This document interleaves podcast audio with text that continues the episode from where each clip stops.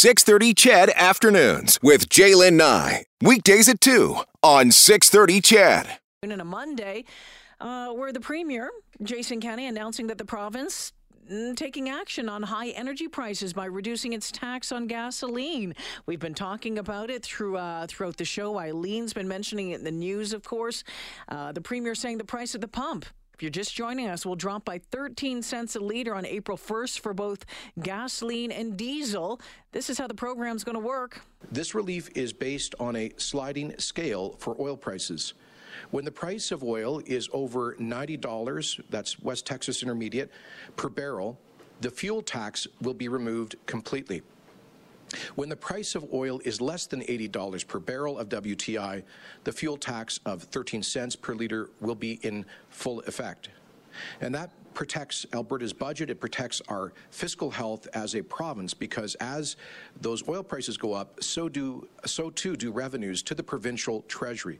So this is a fiscally responsible measure that will only provide this relief uh, if, in fact, the province is generating significantly additional revenues. And that altogether, this helps us to address cost pressures that are making life harder for families. So, again, this will start on April 1st. Also, starting on uh, April 1st, the government is uh, going to deliver a $150 rebate on electricity bills. All right. So that's the latest on that front. To get some commentary on uh, today's announcement on the political side, we're joined by Dr. Duane Bratt, of course, professor of political science at Mount Royal University. Duane, welcome back to the show. Hey, J'lyn. Hey, have you uh, filled up your vehicle lately? uh, actually, I filled it up a, a while ago, and uh, I haven't been driving a whole lot, so I, I, feel comfortable for, for a bit. Yeah, not bad. I have to go fill mine up, but you know, I've I've switched to a smaller vehicle over the past uh, number of years. Wait till April first; it'll yeah. be cheaper. Yeah, till April first. Your your thoughts on on this move? Because I mean, hey, I, I think there's a lot of folks out there like any help is going to be great. Thirteen cents off, that's great. A lot of folks saying there's a lot of politics at play here too. Oh yeah, I mean because um, we had a provincial budget like two weeks ago, uh-huh. and none of this was mentioned. Um, you know, even the natural gas rebate that was announced, the threshold is is so high, and it's a year away. And then even last week, uh, the premier dismissed the idea uh, of doing that. And I think the reason he did it is when he looks at the politics, like this is a win-win-win scenario. Mm-hmm. I mean, uh, prices are dramatically going up. So I'm actually in the process of, of writing a column on this. So I'm still circulating my ideas, but the price of gasoline has gone up over 20 cents um, in, in a very short period of time. Um, and we know that cost of living and inflation has it, it, it was a major pocketbook issue. Regardless of the causes, uh, the, the the current government whatever that current government is gets blamed for it, mm-hmm. right? So responding to cost of living should be, when you have the capacity, should be a political no-brainer. Even more so in a partisan environment where you've got Pierre Poilievre coining Justinflation and blaming all cost of living uh, on the Trudeau government. Mm-hmm. So that's win number one. Win number two is they've got the fiscal capacity. Um, every time that um, there's a dollar increase in West Texas Intermediate price of oil, it's an extra $230 million wow. into the provincial treasury. Now, the provincial government estimated for 2022 2023 that the average price would be $70 a barrel. Mm-hmm. It's currently $120 mm-hmm. a barrel. Now, that 120 isn't going to last forever, but it's going to last long enough.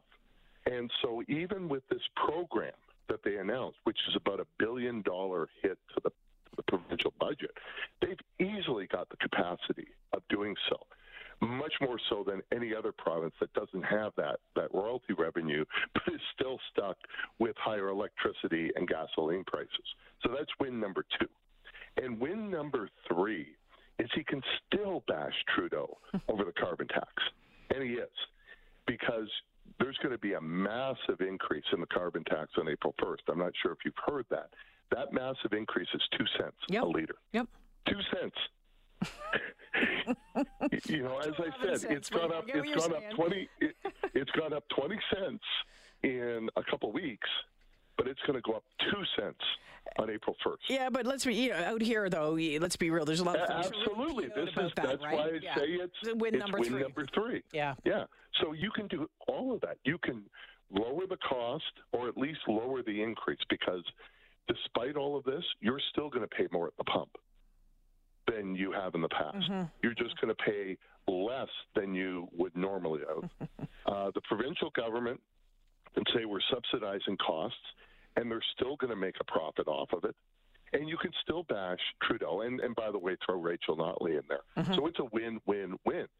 I'll throw one other political aspect, Mm-hmm. and that's April 9th. Yeah, exactly. I was going to ask you about that. I mean, the Yeah, timing, so the a- timing for Premier Kenney is perfect right now. Yeah, so he can walk in and he can go, look at what I've just done. This is win number one.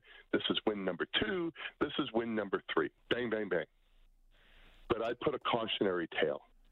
Three wins don't equal a victory on April 9th.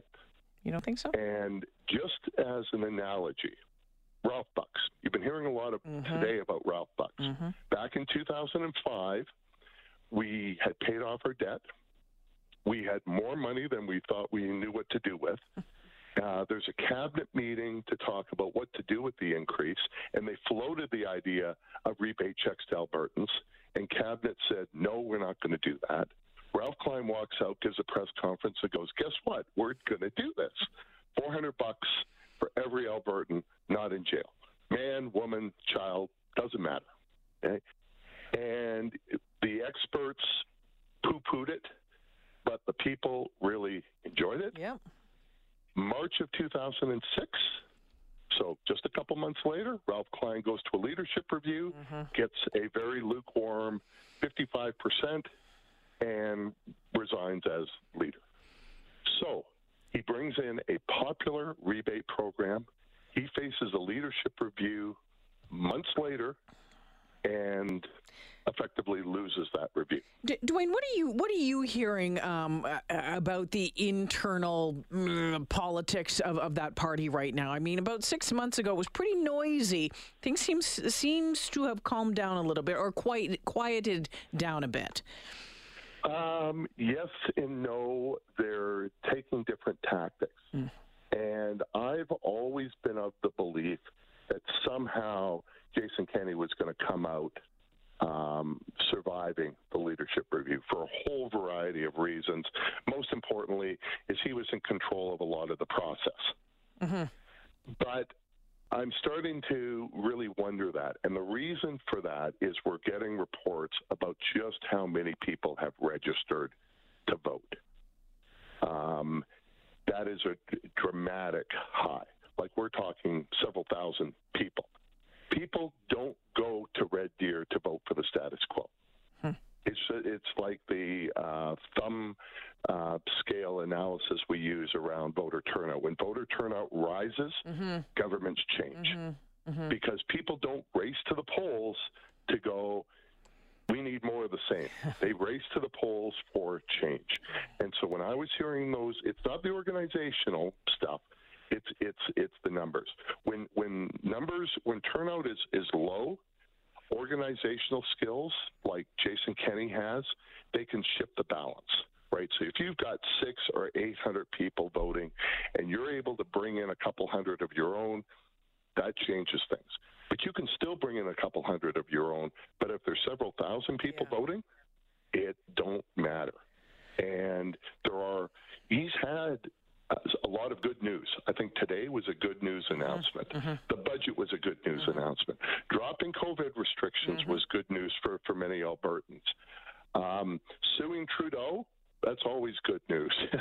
uh, you know, bashing Biden over KXL, that's always good news. But is the story already baked in over the last two years? Well, I guess Like, we'll, is it is it too little, too late? Well, we'll wait till till April 9th. till April 9th, we'll know in a month. Duane, always appreciate your time and, and your commentary. Thanks for this. Okay, you're welcome, J'lyn. Take, care- take care, Dr. Duane Bratt, joining us this afternoon. What